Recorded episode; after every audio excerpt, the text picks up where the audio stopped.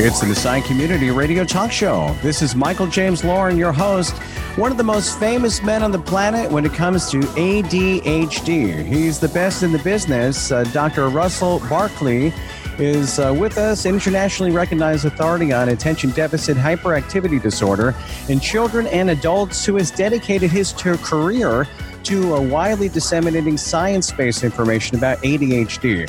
And Dr. Barkley is a clinical professor of psychiatry, Virginia Treatment Center for Children, and Virginia Commonwealth University Medical Center. Welcome to the program. Thank you, Michael. That was perfect. That was great. Well done, sir. Well done. Thank you. Uh, Thank it's a pleasure to be. I, I appreciate the opportunity. Our sponsors with over 90 years' experience in developing audio electronics. Beyerdynamic stands for innovative audio products with the highest sound quality and pioneering technology. Two business divisions, consumer and installation, provide tailored solutions for professional and private users. All products are developed in Germany and primarily manufactured by hand. From headphones to microphones and conference and interpretation systems. For more information, please visit north-america.beyerdynamic.com. And by Vocal Booth To Go carries a complete line of products and accessories specifically designed for voiceover actors, audio professionals, podcasters, producers, and studio owners to help them get professional results for their clients. It's your go to place for sound treatment, soundproofing, portable, and mobile vocal booths. Visit vocalbooth2go.com for more information and by Hamilton Stands. Founded in 1883 in Hamilton, Ohio, Hamilton Stands is the oldest music and instrument stand maker in the world. They offer a broad range of sheet music stands, band and orchestra instrument stands, and combo stands, including mic stands, guitar and keyboard stands, and accessories. In fact, the broadcast you're listening to is made using a Hamilton Stage Rocker mic stand. Visit hamiltonstands.com. And Auralex Acoustics has one mission to make you sound your best. Thousands of satisfied Auralex customers have experienced improved acoustics along with free expert advice. Total sound control products from Auralex enjoy widespread use among prominent artists, producers, engineers, and corporations worldwide. Remember, it's not your gear, it's the room. Visit Auralex.com for more information. And great audio starts with great gear, and Zoom's 30 year reputation promises quality and affordability. Visit zoom na.com today for recorders, audio interfaces, effects pedals, and more. We're Zoom and we're for creators. I can tell you that there are many uh, parents who have boxes of Kleenex when they get the news. You know, their child has ADHD, and then there's yes. Dr. Barkley, and and uh, you know, there's a lot of uh, information here, and you're the best in the business, and uh, so passionate. And uh, so, uh, can I ask you, how did you become this passionate about ADHD? Uh, well, a couple reasons. I, I, got interested in mainly because as an undergraduate at the University of North Carolina, I was working with a, a research psychologist, also a, a, clinical psychologist, who was doing studies of this. And I simply wanted to do some volunteer work to get into graduate school. And uh, he needed a research assistant. So I became his assistant, then I became his honor student. And uh, I just so enjoyed the work that he was doing with these children and was so curious about it. And of course, along the way, from then on through graduate school and internship, uh, I began to realize that this disorder was very prominent in my own family, particularly in my twin brother, but also in a number of uh, cousins and other relatives. And so that sort of opened my eyes to the personal side of things, having grown up with a brother that had a lot of learning and behavioral issues in, in school. And uh, so, you know, part of the passion for me is the curiosity, the scientific uh, inquisitiveness. I, I'm fascinated by this this disorder uh, and what it says not only about people with the condition, but also the rest of us. But on the other side, there's also that personal interest that it helps me to further understand and help my extended family members. So it, it's really a combination of things. Wouldn't it be great if employers and wives and husbands all felt the same when it came to oh, yes. like ADHD? Just I have a curiosity of only my employees. You know, this is one of those, um, you know, if you will, mental disorders. You can say because it, you know it is, and uh, it's it's so tricky. It seems, you know, because it's it's one of those things where it's not really accepted. You mentioned that in society to the point where you know it affects time and we all have to keep yeah. time and there's all accountability and we all have to be accountable and uh, why is it so tricky to to track this down Well, I think part of the reason that the public often uh, struggles with understanding and accepting ADHD is that we have a long-standing uh, belief that I, I, blame on the early days of psychology and psychiatry that the uh, behavior of an individual, particularly of children, was the result of the environment.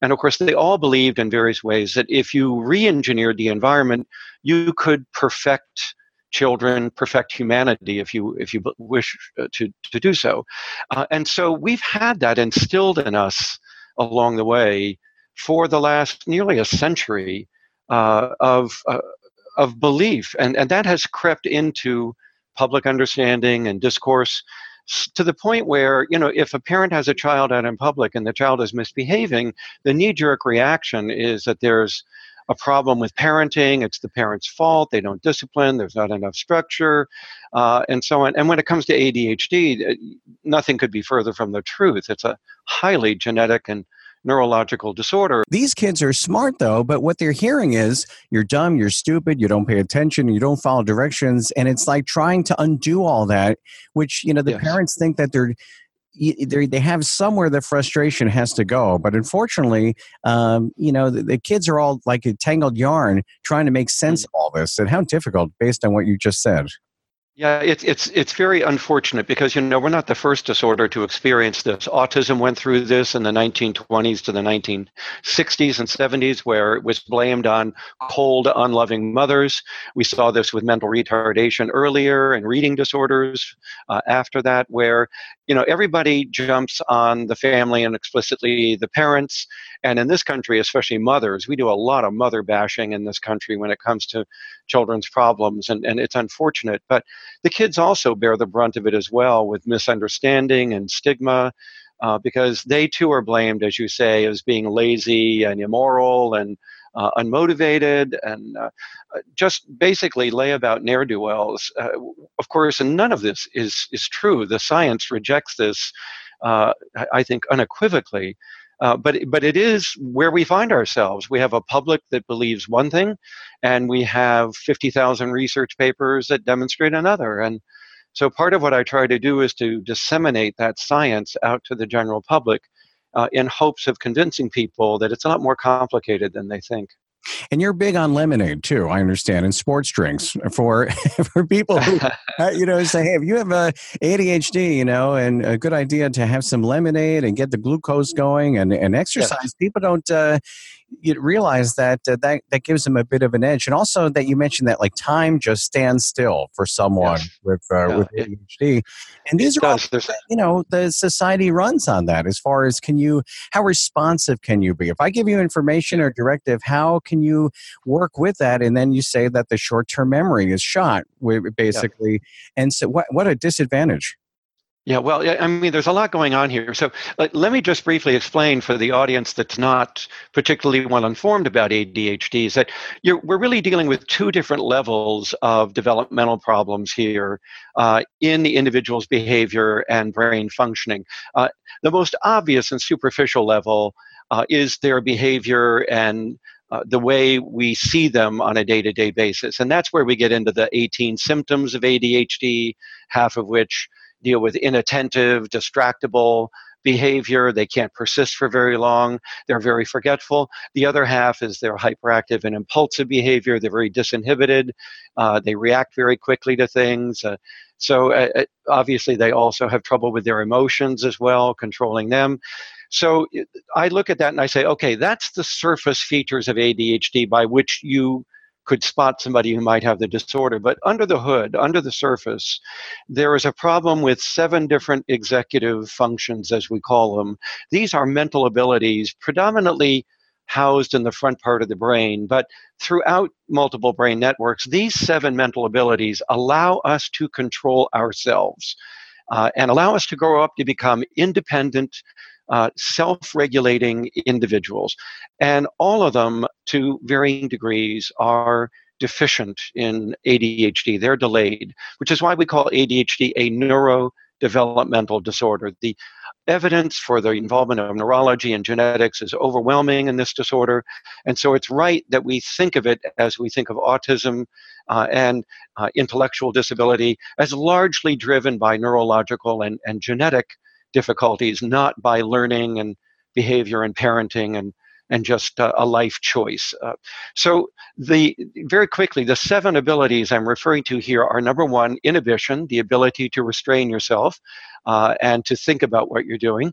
Uh, number two is self-awareness. Do you monitor yourself in order to inhibit your behavior if you're becoming inappropriate or off task?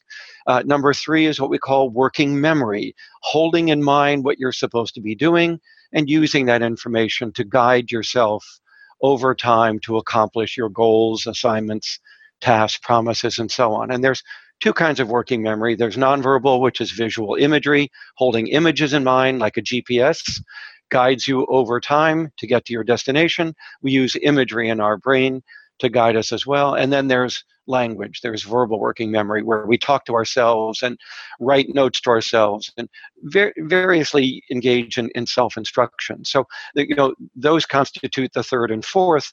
Uh, the fifth is the ability to manage your emotions so that you can um, make them consistent with your goals. What are you trying to accomplish? Uh, obviously, if your employer says something that's upsetting to you, uh, if you're impulsive, you grab them by the lapels and you tell them off, and you're fired. Uh, so we expect you to restrain yourself and inhibit your emotions so that they're more consistent with keeping your job and earning an income and supporting your family and, and so on. Uh, the next one is self motivation. People with ADHD have a lot of trouble when the situation or the task they're doing doesn't involve a lot of reward, interest, or reinforcement. So they can't sustain their behavior themselves. They need some kind of external consequences and accountability and motivation. And finally, there's the planning and the problem solving, which is the ability to manipulate information in your mind in order to come up with new ways of getting things done, ways of overcoming obstacles, uh, of trying to solve problems based on your past learning. But all of this is going on in your mind. So by the time you're a young adult, you have these seven mind tools, very much like a Swiss Army knife, that you use in combination to regulate yourself over time to to accomplish your goals. And and all of them, as I said, to varying degrees, are are failing. So you can see ADHD is a very complex disorder of mm. brain functioning uh, in in individuals, which is why it's it's so impairing in major life activities. One of the most impairing disorders we treat on an outpatient basis. And you have that book, which is you've written many, and uh, I would go to Amazon or your website uh, for sure to get Dr. Barkley's uh, books. One, when an adult you love has ADHD, professional advice for parents, partners, and siblings. Of course, the other one, executive functions. We'll talk about that, what they are, how they work, and why they evolved. And um, so, given what you said, I mean, can you imagine having the the confidence you have to ask a, a woman to marry you based on on all these things, or just to, yeah. to, convince someone to be your spouse, or how about an employer to say, you know. Yeah. Uh, they say, "Oh, there are all these things today." You just tell them; they'll make accommodations. I don't think employers want to hear that so much. You know. By the no. way, I have yeah. these issues. Would you like to hire me? Yeah, you don't want to be upfront about that. I think at least not right away until you find out how uh, sympathetic they are to the uh, Americans with Disabilities Act and making accommodations for uh, you know developmentally disabled individuals. But we tell adults uh, not to self-disclose too much at the beginning, uh, but then over time, uh, you may be able to access through the human resources department or uh, your supervisor or others, you know, getting some accommodations so that you can be your best uh, in the workplace. But but don't do that right away because uh, the employer probably struggles with the same misconceptions as the public does about ADHD, and, and I wouldn't want to be triggering any kind of blowback from them uh, too quickly. On the other hand, if we're dealing with children and, and teens, uh, then we want early diagnosis because we can get access to special educational services and entitlements and protections for the child in school uh, that come along with, with that diagnosis. But uh, and the same applies to college. It's okay to disclose in the university environment. They're required to make accommodations for learning disorders, ADHD, language problems, and so on. Uh, but then when you move into the workplace, I think you have to be a little bit more measured and thoughtful about yes. Who you tell and when you tell them. Well, that's important for sure because uh, people could people don't care a lot of times. You know, uh, it's no. it's true because they want someone to follow directions and and do all that. But um, can I ask you, with all the research you've done through the years, uh, can how have uh, what more have you learned? I mean, is it something where it stays the same, or are there always developments? And what would you say some of the things you've learned uh, over the decades that have changed? Well, that, that's a great question because not only have there been a number of longitudinal studies, but uh, I've also done one. I followed, uh, along with Mariellen Fischer out in Milwaukee, a large group of ADHD children for 25 years into their young adulthood. And we've seen them every five years and evaluated them thoroughly. And uh, so, you know, I, I've seen this personally, not just read it in in our follow-up studies and it's, it's fascinating to see that as these children grow up and as they move into new situations, we discover new domains of impairment that they they didn't have before. So, for instance, we all know that ADHD children struggle to get along with other children, have difficulties in their peer relationships, have a lot of family conflict because of their unregulated behavior. And then as they move into school, of course, they really struggle to meet the demands of the educational system. So all of that's been well understood for several hundred years now. But what's more recent since the 1990s from these follow up studies is as we move into adolescence, they have much more difficulties with driving, with risky sexual activity, with managing their money once they start to earn money from their part time jobs. Uh, they begin to su- subset drift into difficulties with uh, nicotine use and excess alcohol use and marijuana use and uh, about 25 to 35 percent begin to move into antisocial behavior like lying and stealing and aggressive behavior. So uh, notice that as they become more independent, as new doma- domains like sexuality and driving and money and work and so on become available, they begin to manifest new areas of impairment that they didn't have when they were children. So it's it's an odd disorder in that although the disorder is improving somewhat with age, it's also becoming more impairing with age because we mm. expect you to have more self control when you're a teen than when you're a five year old, and when you're in your 20s than when you're a teen.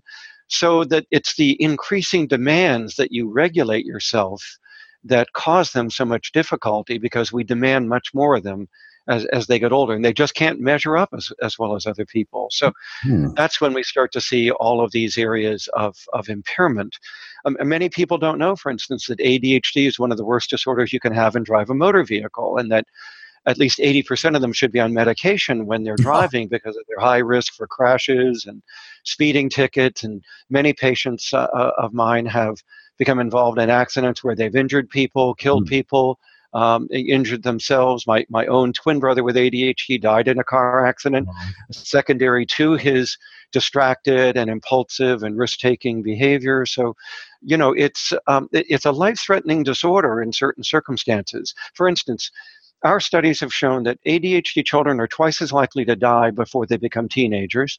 And as adults, they're five times more likely to die by the time they're 40 as a result of accidental injuries, uh, possibly suicide, but uh, usually it's the result of uh, risk taking and, and accidents. So they're very prone to injury and to early mortality.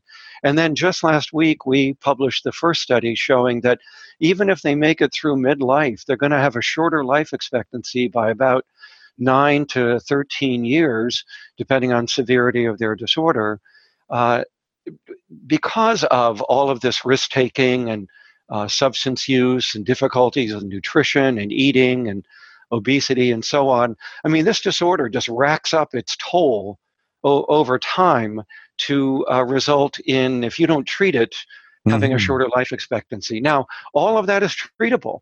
Uh, that is reversible, but you you've got to get assistance for the disorder, and you know perhaps we should talk about that because there's a number of things that people can do to manage ADHD appropriately, uh, but they have to know that and they have to go and get that That's intervention. For sure, we definitely want to talk about that because people, you know, hey, if you have dyslexia, you know, you, you're found out that you can't spell, and then uh, ADHD, there there's maybe 20 other kind of things that you're you'll be found out. You could be working yes. some job and all of a sudden someone who gives you a, a directive or, or, instruction and that, that look in their face like you're not getting this are you?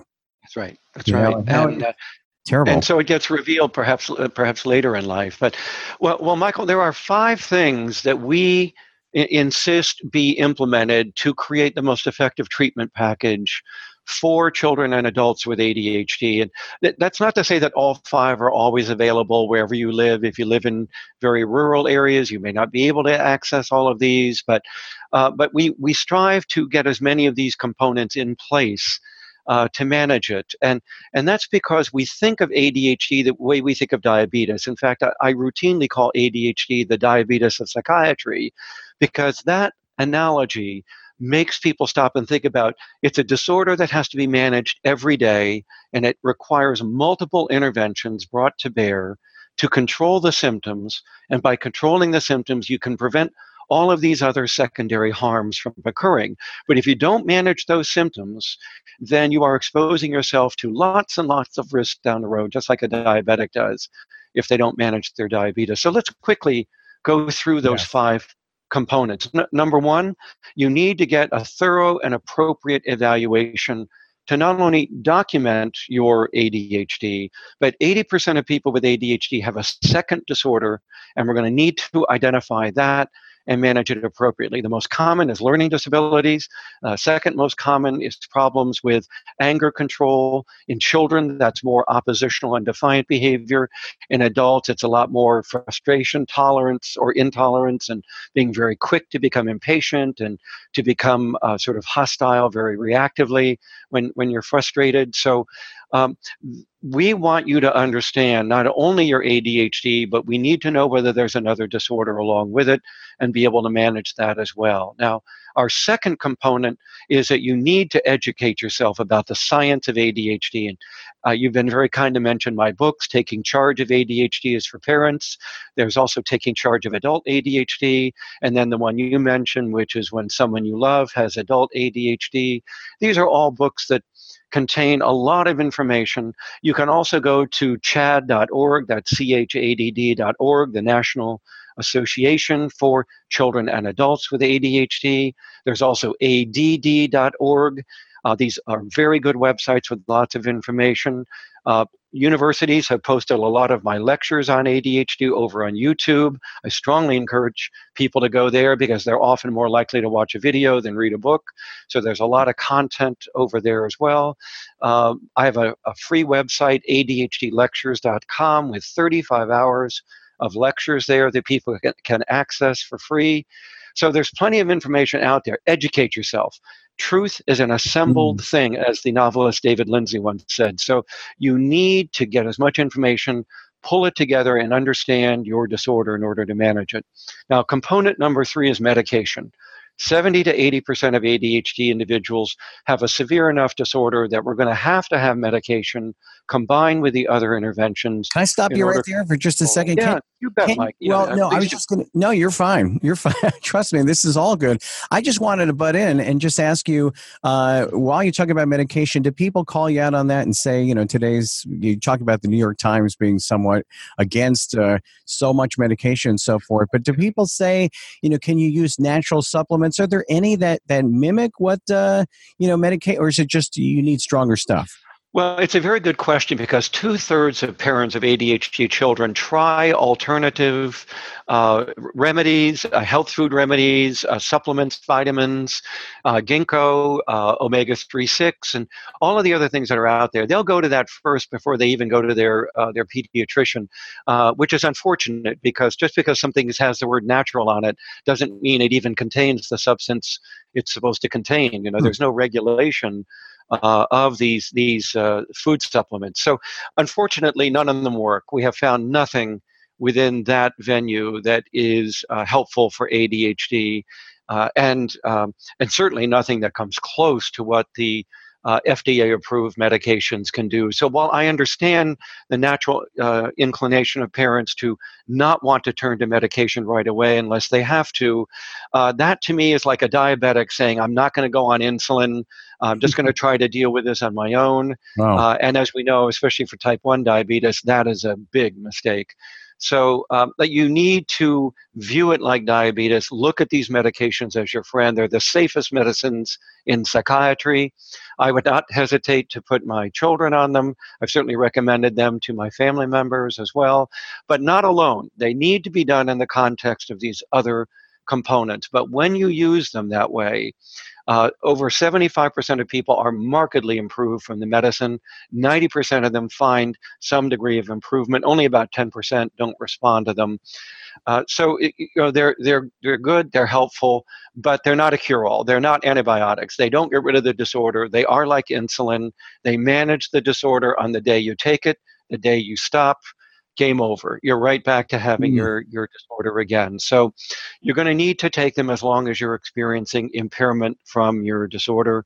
If you get into a situation where you're not very impaired, maybe you graduate high school, you go into the military, the structure in the military helps you out. Maybe you become an entrepreneur uh, and you can set your own hours because you're self employed. You know, that might be situations where you might not need as much medication or where you don't need any. But on the other hand, most people don't have the benefit of working in highly structured environments or setting their own work schedule. So they're going to need some assistance from the medication. I mean, there are all these the, cues that we rely on. I mean, cues where people yeah. can uh, function normally, and it seems like like all the neurons are getting the message, and then you get the person with ADHD, and somehow they're they're fishing around for it's, it's not working. No and we, and we know that. We've got hundreds of neuroimaging studies that show the areas of the brain that are smaller they're delayed in development by two to three years. The connections um, among these brain areas and the way they function are very poor very erratic and inconsistent. Uh, so that's well established. That's uh, that's just something that's without uh, without question now. So that's why we now call it a neurodevelopmental disorder but you know, the other two things that have to be done, because I don't want to just uh, you know carp about the medication as useful as these medicines are you you still have to do behavior modification. Parents need to read more about uh, good evidence-based behavior management training. There's a number of books on it. My books talk about it. There are many others. Uh, there are courses that you can take for child behavior management training that are very helpful. These aren't going to cure your child. They're going to help you manage the stress of raising a handicapped child uh, and allow your child to be more effective and better adjusted than they otherwise would be. But they're not going to get rid of the, the disorder, they're going to help with managing conflict. Uh, and then, of course, adults can take advantage of cognitive behavioral therapy and ADHD coaching in order to help them learn to monitor and manage their own behavior better. Uh, and then finally, there's what we call accommodations, learning to alter the environment around you so that you're less impaired from your disorder. A very good example in school is to cut the work down into smaller quotas uh, instead of 30 problems, do five at a time, take a two minute break, do another five, two minutes. Hmm. All during that, you're sprinkling, you know, tokens and rewards for the child. In the case of adults, it might be working as a team, uh, making yourself accountable to your supervisor much more frequently during the day for the goals that you set, using a lot of sticky notes, uh, making sure that you've blocked your computer so you can't go out on the internet and access social media. There's a variety of software programs that will do that for you and time you out from accessing these websites. Now, this is what I mean by learning to alter your environment so you're not as disabled from your disorder as you mm. might might otherwise be. So, so to reiterate, the five components are diagnosis, get educated, use medication when you need to, use behavior modification uh, when it's available to you, and then make these accommodations. There's more than 80 such accommodations mentioned in my books that families and adults with ADHD can can take advantage of. But you put that all together, you're going to do a very good job controlling this disorder and ensuring that you can be as effective and successful as you are likely to be. Yeah, and Dr. Barkley has a ton of books, and you should check them out. Well, the two that I have right here, I can recommend as I have in front of me. When an Adult You Love has ADHD, professional advice for parents, partners, and siblings, also executive functions, what they are, how they work, and why they evolve. Because you mentioned that this is an executive function disorder where, you know, we all, it's not you mentioned what you know, you know a lot. You know, you're not stupid. You say to people right. who have no. No, they're not. Just as a as an aside, uh, that last book on executive functioning is really a scholarly textbook. So I, I don't recommend that as a as a trade book. The two trade books, besides the one you mentioned on loved ones, is the Taking Charge series. Uh, the taking charge of ADHD for parents, uh, and then the taking charge of adult ADHD. That's where you're going to learn more about what to do and how to understand it. And, and as I say in the books, ADHD is not a problem with knowing what to do. These people are not stupid. They know what everybody else knows. It's a problem with doing what you know, with carrying out the plans that you have and following through on the rules and commitments and work that you've been given. That's really where the, the action is. And that's hard for people to understand, but the front part of your brain is where we take what we know and we apply it in our daily life. And ADHD is kind of, you know, cleaving or separating that part of the brain from the rest of the brain. So it really doesn't matter what you know, you're going to struggle to implement all the things you know to, to be as effective as you can be. But it can be done with professional assistance in these five components. Uh, I think people can lead uh, extraordinary lives. I mean, look at Adam Levine. He's a classic adult with ADHD yes. who uses medication, who's been very successful not only in music but on television. You've got Ty Pennington, you've got people like uh, uh, Bubba Watson, uh, and of course in uh, the uh, other media would be uh, not in the media, but in entrepreneurship would be Richard Branson. Uh, I mean, and then there are athletes. Uh, who, you know, uh, Simone uh, uh, Biles is also yes. ADHD. I mean, just Google ADHD success stories, and you will see a number of people that can serve as exemplars and role models for how you can be successful and still grow up with ADHD. Probably the poster child for such success is Michael Phelps, the oh, yeah. you know all-time gold medalist in, in, in swimming. Uh, Michael is, you know, very ADHD, but uh, still become a roaring success uh, through finding non-traditional pathways like Adam and Richard and the others. You know, non-traditional pathways to success seem to be the more likely route to succeeding for people with ADHD than the more traditional, you know, advanced education sort of professional routes tend to be you know, everyone has like a famous line that they're known for. And so I was watching you on these uh, conferences on YouTube, and, uh, you know, some authors like to romanticize about uh, ADHD, saying it's a gift yeah. and all that. And your famous line, and it, it was, I mean, it was right to the point. You said a lot of people think that Michael Phelps won eight Olympic gold medals because of his ADHD. He said, ladies and gentlemen, ADHD yeah. is no gift. And the way it you said no it, I mean, that was, I, that was so well. Could you say that again? yes. Well, what I want to point out is, you know, Michael is a very talented individual, uh, but he would have been talented with or without ADHD. He comes from a family of uh, talented athletes. His father was a professional football player before he became a policeman. Uh, his, uh, you know, mother was a uh, uh, she was a vice principal, so she was able to bring to bear a lot of services for Michael and keep him very well scheduled, right down to every 15 minutes. He had almost no free time, but both of his sisters were Olympic qualifying swimmers as well. So, you know, Michael has he has a lot of talent and aptitude, none of which has anything to do with ADHD. Uh, but it, it so you still agree it's no gift, right? When you say that, no gift. It doesn't. It doesn't make you a gifted swimmer or a gifted entrepreneur or a golfer or a musician uh, or an artist or a poet. Those gifts come uh, because of uh, you know your family and uh, your background and your own talents. But uh, ADHD doesn't have to interfere with maximizing those talents and, and become a success. But you'll notice with Michael or with Ty or uh, the other people I've mentioned, when they get out of the pool, when they move into other areas of life that are more mundane, uh, they get into trouble. You know, mm-hmm. Ty Pennington and Michael have had a number of DUIs where they've, you know, had to perform community service. And uh, you had uh, Richard Branson was uh, briefly imprisoned for pirating the Beatles music back when he I didn't even know that. Oh yeah, his parents had to second mortgage his house, their house, to uh, you know bail him out and send him over to uh, New hmm. England uh, to a private school where his principal basically said you're either going to be in jail or you're going to be uh, you know very wealthy by the time you're you know an adult. And of course it turned out to be the latter fortunately.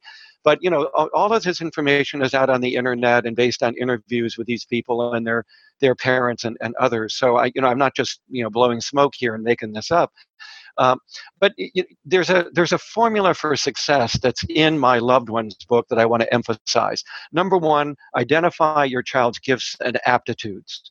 Number two, look around for resources in your community that will promote and enhance those aptitudes. Just like the Baltimore Swim Club was there for Michael when he was a teen and young adult, uh, look for those resources. Number three, you need loved ones who support you unconditionally no matter what happens. And they are in your corner, backing you up and helping you. They are your safety net. Uh, and those loved ones really deserve a great deal of credit mm-hmm. behind all of these success stories, Michael Phelps in particular. Uh, and he acknowledges that every time he wins, he thanks his family for being there for him. Uh, I think you know number number five as part or number four rather as part of the equation uh, is that you've got to uh, acknowledge and own your disorder. This is no one else's disorder but your own. Adam Levine has a great video on the internet called Own It, which he developed along with Shire Pharmaceuticals to convince people to uh, you, you have got to take this on as yours. Like a diabetic has to own it. You got to own this. It's not your mother. It's not your father. It's not your teacher's problem. It's your problem to manage, your cross to bear. Uh, and that is part of the formula for success. You put those four things together, uh, and I think you will find that people have a chance to be uh, the best that they can be.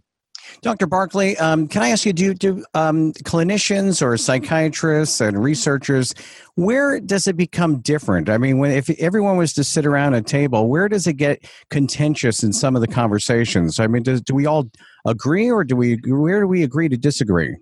Well, there's no there's no disagreement on the existence and validity of the disorder. You're only going to hear that from fringe political groups like Scientology or Citizens Commission on Human Rights or people with a political axe to grind. I mean, the science is very clear here. Uh, I mean, like I said, there's more than 50,000 papers that have been published over 220 years since the first medical paper on ADHD was published. So, you know, this is this is not some Johnny come lately to the scene, even if it is for the public. Uh, so I, I, think where it gets a little controversial, and remember, science is controversial. That's what makes it healthy. Uh, you know, all of our knowledge is provisional, and we like to try to improve upon it. You know, for instance, to what degree are each of the executive functions involved in ADHD? There's a little bit of controversy about that, uh, and whether everybody has the same uh, degree of impairment in the ex- these executive functions. So we're still debating that.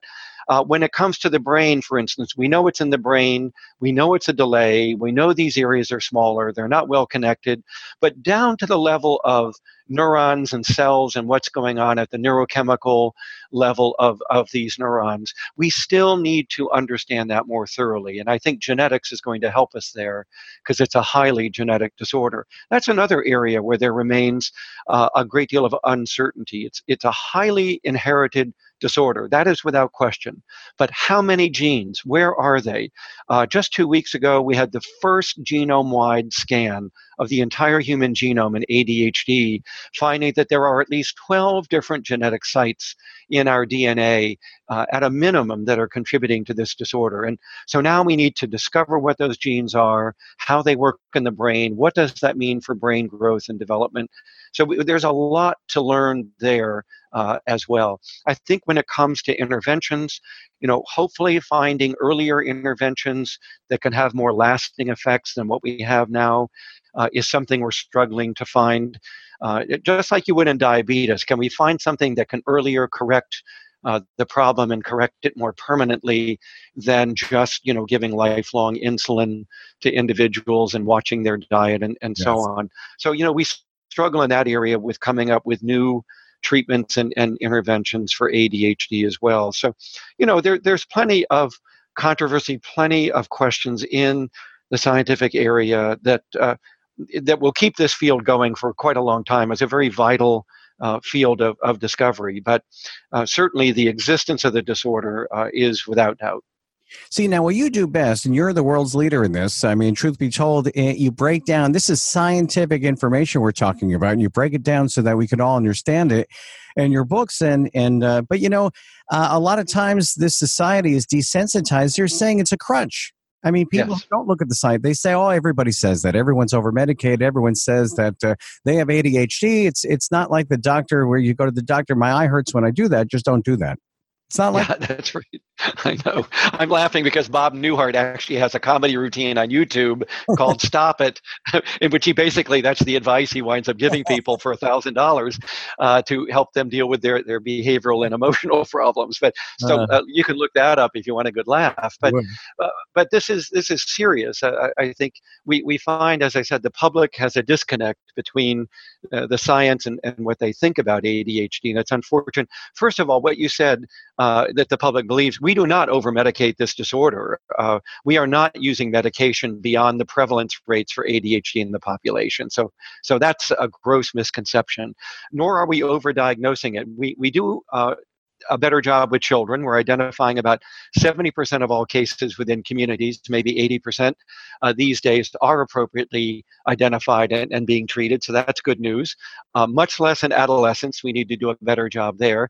Uh, in adults, uh, you're looking at only 10 to 20% of adults with ADHD are ever properly diagnosed and treated. So it's really in the adult area where we got a long way to go in public mental health in uh, in getting people to recognize they have the condition and going in and getting more appropriate services for it because yes. it is a disorder that's highly responsive to to the treatments that we have. But I, I, understand the public's view that you know we just continue to create more and more excuses and more and more crutches for people's uh, failings. And you know I, am I'm, I'm not going to say that that's not true in in some areas, but on the other hand, uh, when it comes to ADHD, that is simply not true.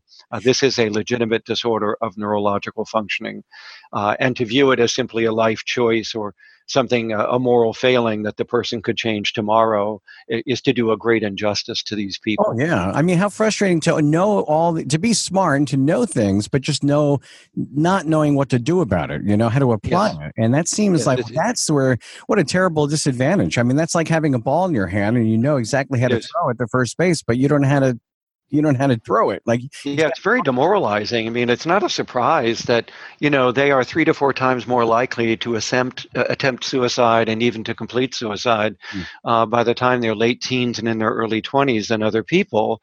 Uh, and a lot of it has to do with this failure of acceptance and understanding, and you know they lead a life that's just riddled or, or checkered with uh, you know, uh, failing to live up to what other people expect them to do and getting no sympathy or support along the way. And, you know, eventually people just finally decide to check out, unfortunately. So, mm. uh, and, and, we want to, we want to reduce that. That, that's not necessary. There, there's a lot of help out there for people with ADHD. But it would be, I think, nice if the public viewed ADHD the way we viewed autism now. Uh, nobody blames mothers for autism anymore, at least they shouldn't. And if they do, they're ignorant. Uh, and and we shouldn't be blaming the environment or people or parents for for ADHD. We should be offering a helping hand. Dr. Barkley, sometimes it seems like people luck out though and they get the good type of ADHD where they can multitask and they can take care of all these is that is that ADHD? I mean, where they're uh, it seems like sometimes they get a good kind. Is there such a thing as that? I, I, don't think so, but I, I, think instead, if I can rephrase that, is there are certain tasks and situations in which the ADHD individual may not be impaired at all. Uh, in a crisis, uh, you know, when uh, you know everybody else is flailing around, uh, they may be able to focus because they're very sensation-seeking, risk-taking individuals who are able to you know, act very quickly and decisively on information, sometimes too impulsively, I think. Um, but, you know, if you're a doctor, the best place for you with ADHD is to be in the emergency room. If you're uh, a uh, uh, somebody who, who wants to work in medicine but doesn't want to be a doctor, you know, be an EMT, uh, you know, work as a nurse, become a policeman, work in the fire department. Uh, you know, these are all areas where, um, you know, you don't have to sit still for eight to 12 hours a day. You get to move around and do different things and engage things and, and engage, you know, in, in crises when they develop. Uh, and they're not impaired in those situations as much as they are in more routine, boring, tedious, you know, work-filled situations. Uh, they, they do make better entrepreneurs uh, because of their uh, they are the extent to which they can multitask and uh, to some extent they're a little bit more creative in certain ways than other people uh, because they're not so inhibited Uh, again, it's not a gift, but it might not get in the way of entrepreneurship the way it does working for a large corporation uh, would be.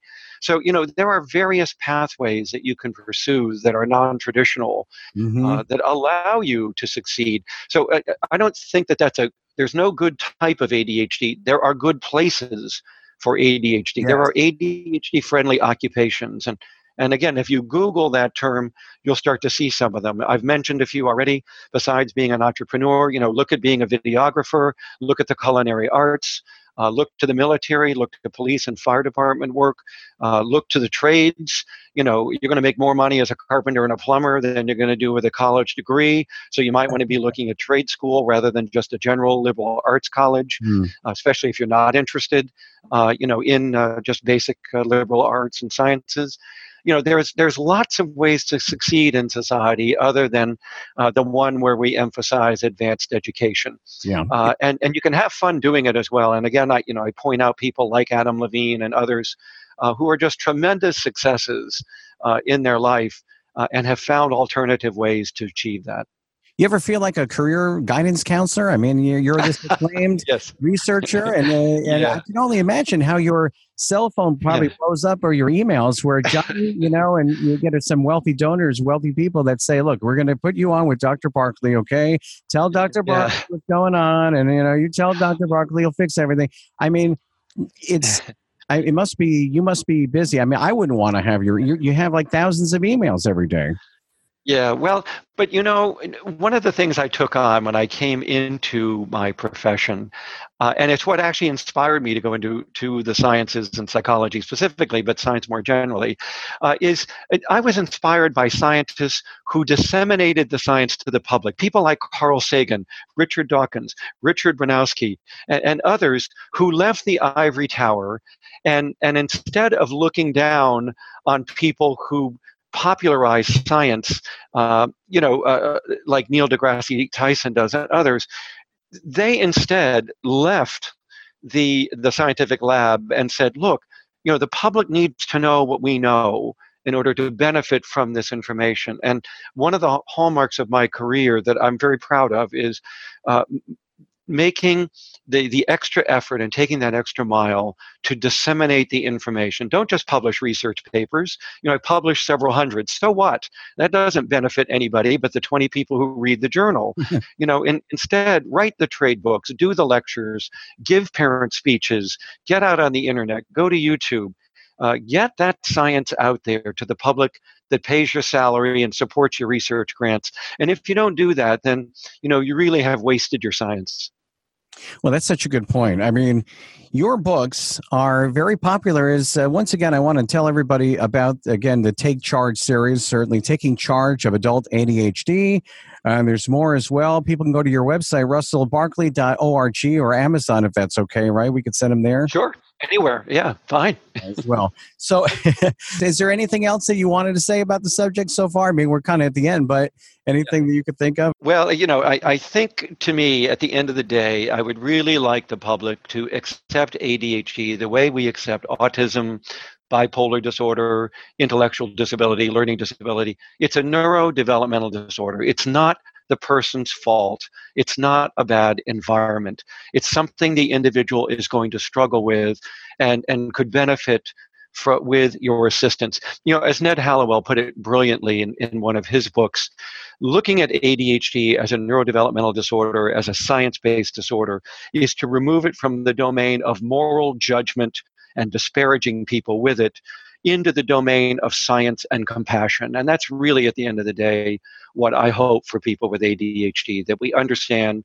be compassionate, lend a helping hand, uh, and try to help them be as effective as they can be. Well, first of all, do you have ADHD? Uh, I do not, but it is in my family. Uh, and because the ADHD is a family phenotype, just like autism, uh, other members of the family have little bits and pieces of ADHD. For instance, I'm, you know, very talkative, and I think of myself as decisive. Some people would say a little impulsive, but uh, you know, it's uh, there are elements of that if you look at across my family. But not, none of us uh, that I've mentioned necessarily would rise to the full level of disorder. On the other hand, I do have a few relatives, my fraternal twin brother Ron uh, included, uh, who did have full fledged uh, impairing ADHD that eventually wound up shortening his life uh, because of his mm-hmm. risk taking behavior. And uh, one of his three children with ADHD also uh, committed suicide at age 30. Wow. So we lost uh, Ethan as well. So, you know, I, I know the the heartbreak uh, and the tragedies that ADHD can bring if it's not properly, uh, you know, treated. Yes. So. Uh, while I don't have the clinical level of the disorder, I do have family members that have been deeply affected by it, and and that is what, to some extent, motivates my desire to disseminate uh, ADHD knowledge. Indeed. Oh, it's wonderful to watch you on YouTube, and I recommend anybody go to YouTube and check out Russell and Dr. Russell Barkley, B A R K L E Y, and uh, and check out a lot of the the conferences that you've given. And uh, you know, I have ADHD. My wife says, "Why do you talk so loud?" all the time because I have ADHD. It doesn't she doesn't seem any more compassion. I say that I have ADHD. Yeah. Boy, I'll tell you something. You know, I've been I talked to other people who have it, and I'm like, man, they it, something yeah. there's a they i don't know what that is i know we don't have time for it probably but yeah. why someone talks so loud and it, it, works for radio not in real life yeah, yeah, no, that's that's true. I mean, uh, look at Glenn Beck, a classic ADHD individual as well. Uh, the disorder does make us more talkative, that's for sure, uh, and it does make us more emotional. And I think that's where the volume comes from.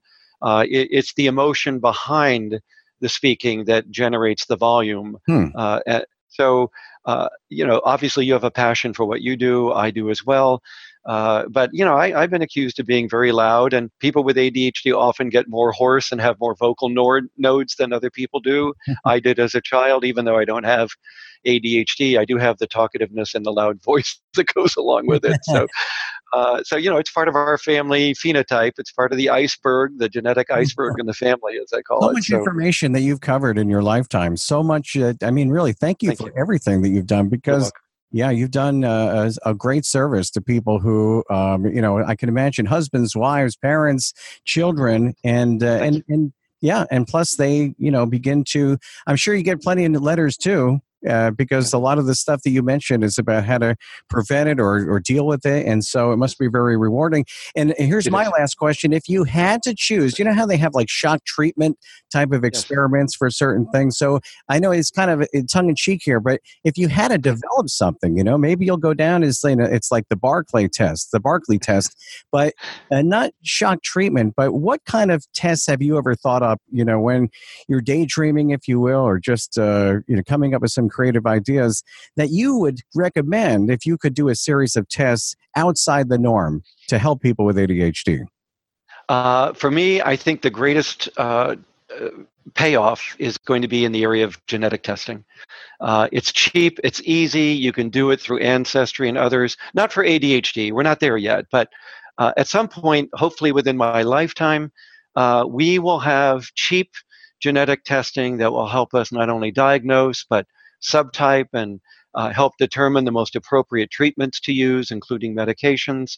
Uh, and that to me would be uh, a, watershed moment for, for ADHD. We're, we're not quite there yet, but mm. we're going to get there.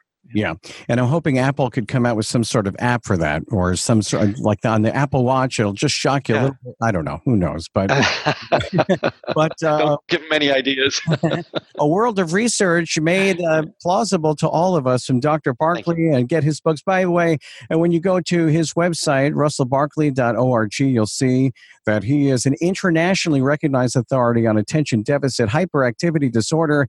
Thank you for everything you've done, and thanks for being on the program. Thanks so much, Michael. I appreciate you having me. You take care now. Our sponsors with over 90 years' experience in developing audio electronics, Beyer Dynamics stands for innovative audio products with the highest sound quality and pioneering technology. Two business divisions, consumer and installation, provide tailor solutions for professional and private users.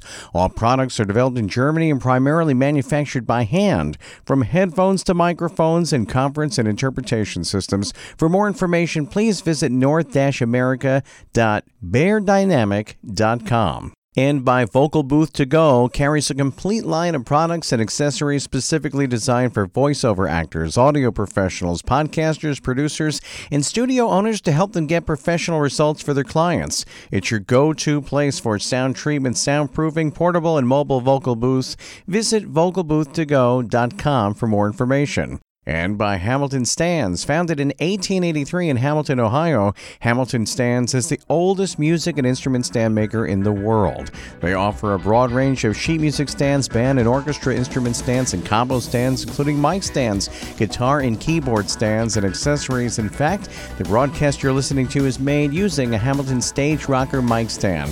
Visit hamiltonstands.com. And Auralex Acoustics has one mission to make you sound your best. Thousands of satisfied Auralex customers have experienced improved acoustics along with free expert advice. Total sound control products from Auralex enjoy widespread use among prominent artists, producers, engineers, and corporations worldwide. Remember, it's not your gear, it's the room. Visit Auralex.com for more information. And great audio starts with great gear, and Zoom's 30 year reputation promises quality and affordability. Visit zoom-na.com today for recorders, audio interfaces, effects pedals, and more. We're Zoom, and we're for creators.